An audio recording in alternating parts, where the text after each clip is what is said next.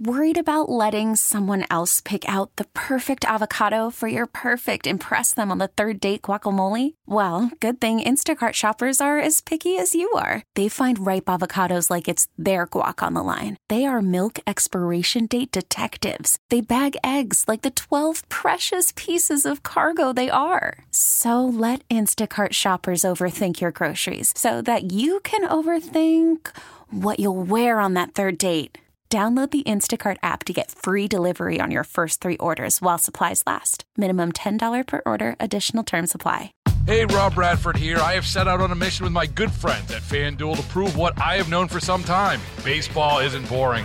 Now I have a daily podcast to prove it with some of the most notable people in the baseball world screaming baseball isn't boring from the mountaintops or at least agreeing to come on our show. Players, managers, GMs, and yes, even the commissioner of baseball, Rob Manfred. It has been a constant wave of baseball's most powerful voices. So join the revolution, subscribe, and soak in Baseball Isn't Boring. Listen on your Odyssey app or wherever you get your podcast. You'll be glad you did.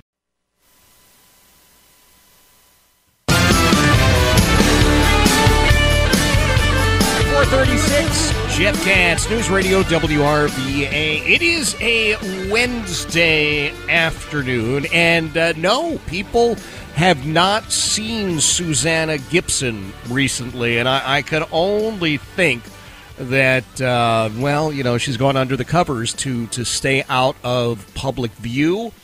Uh, I, I, well, I don't know. 505 will get a, a special update.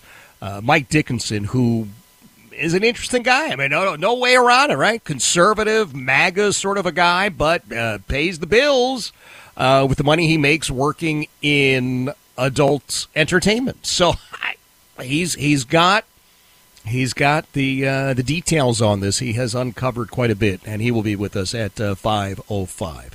Somebody else who has uncovered quite a bit, particularly as it relates to the Antifa and Black Lives Matter thugs and the violence that they perpetrated, the millions of dollars and property they destroyed, the lives that have been uh, hurt. Uh, is Andy Ngo. Andy is a tremendous reporter. I, I've really admired his reporting, and he is actually coming here to the greater Richmond area. He's coming here because my friend John Reid said we've got to bring Andy Ngo here. And I'm happy to say John's joining us to give us a few more details, and hopefully there's still some tickets available. John, thanks for being here.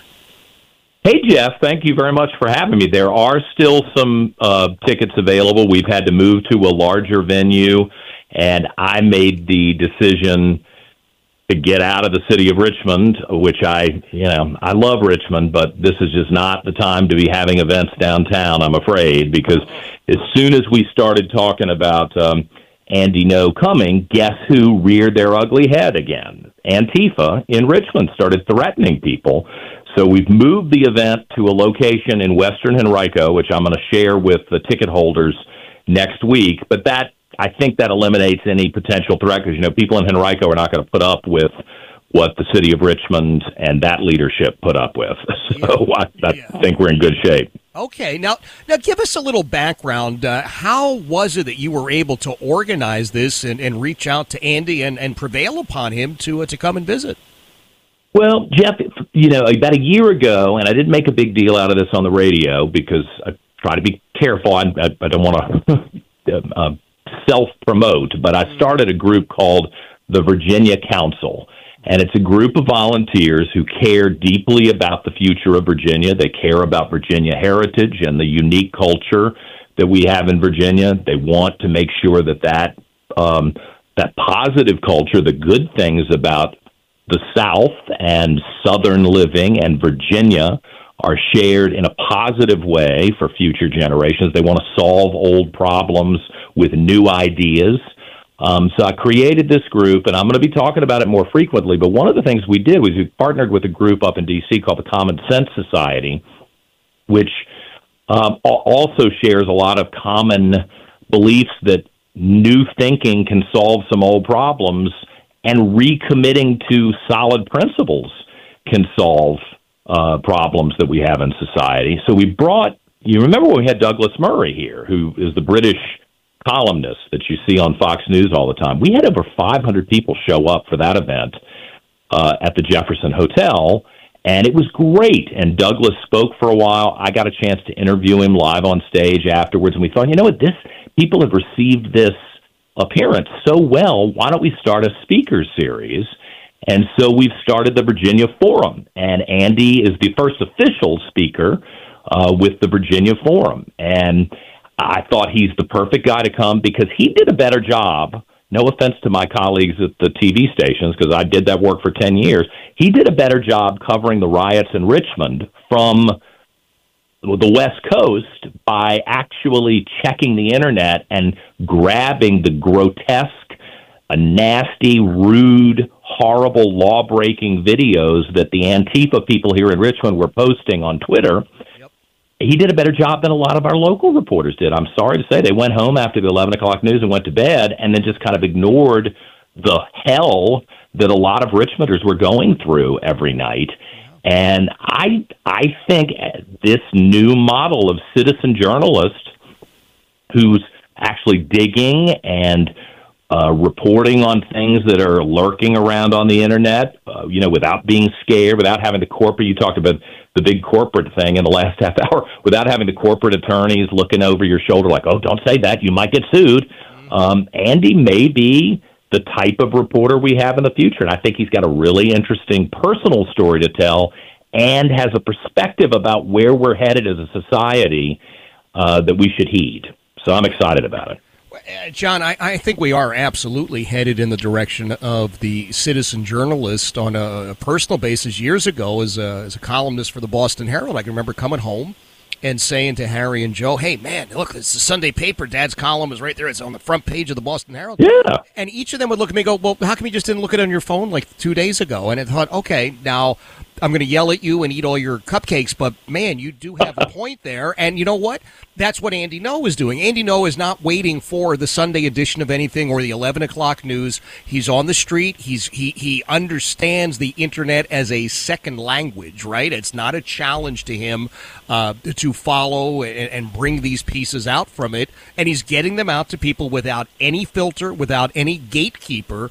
Uh, I think he is absolutely the future of journalism and he's being very responsible too. I, I mean, I, I I do want to warn people: you got to be careful where you're getting your news, and you need responsible, sober, thoughtful people. And when you hear from Andy, I think you're going to realize this isn't some Yahoo who's just trying to get ratings or be obnoxious or.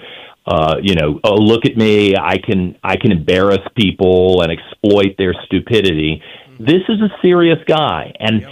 and that's another reason I want to bring him to Richmond because I want to show the distinction between a citizen journalist who is serious, who's committed to law and order, who's holding everybody accountable, and then I think our audience, especially your show, my show, I think our audience is smart enough to see the difference between people who are serious and people who are exploitative and just looking for, you know, attention, and that's important. Oh, uh, no, absolutely. So uh, the organization is called the Virginia Council. Uh, for folks who are, are listening, they haven't heard of this before, are they able to join the organization? And number two, how do we get tickets for this event? Well, you can do both by going to the Virginia Council, thevirginiacouncil.org online. You can sign up for our emails.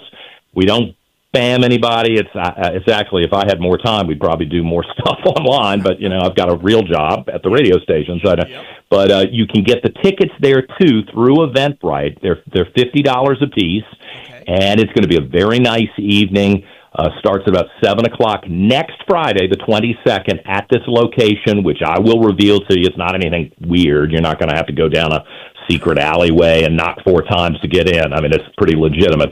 So I'll tell you that when you buy the ticket. But uh, it's going to be a great evening next Friday night in Western Henrico to hear Andy Ngo, meet him. Uh, he's going to have his book that he's written all about Antifa, and he'll sign it for you if you buy a copy of the book. I, I think it's really going to be uh, a great opportunity to meet somebody who is moving the needle for our culture and for journalism. Wow. I'm excited, John. I'm hoping there'll be a, a ticket you hold a sign because I would absolutely love to come and uh, listen to him. I have one with your name on it, Jeff Katz. I want you there. You are the best of the best, my friend. Uh, thevirginiacouncil.org, thevirginiacouncil.org. John, thank you for uh, for being with us this afternoon. You got anything big coming up tomorrow morning we should know about? Uh, well, I'll tell you what, the Susanna, I heard you talking about the Democrat Susanna Gibson. I just, I'm stunned that this woman hadn't dropped out of the race. How mortifying and embarrassing.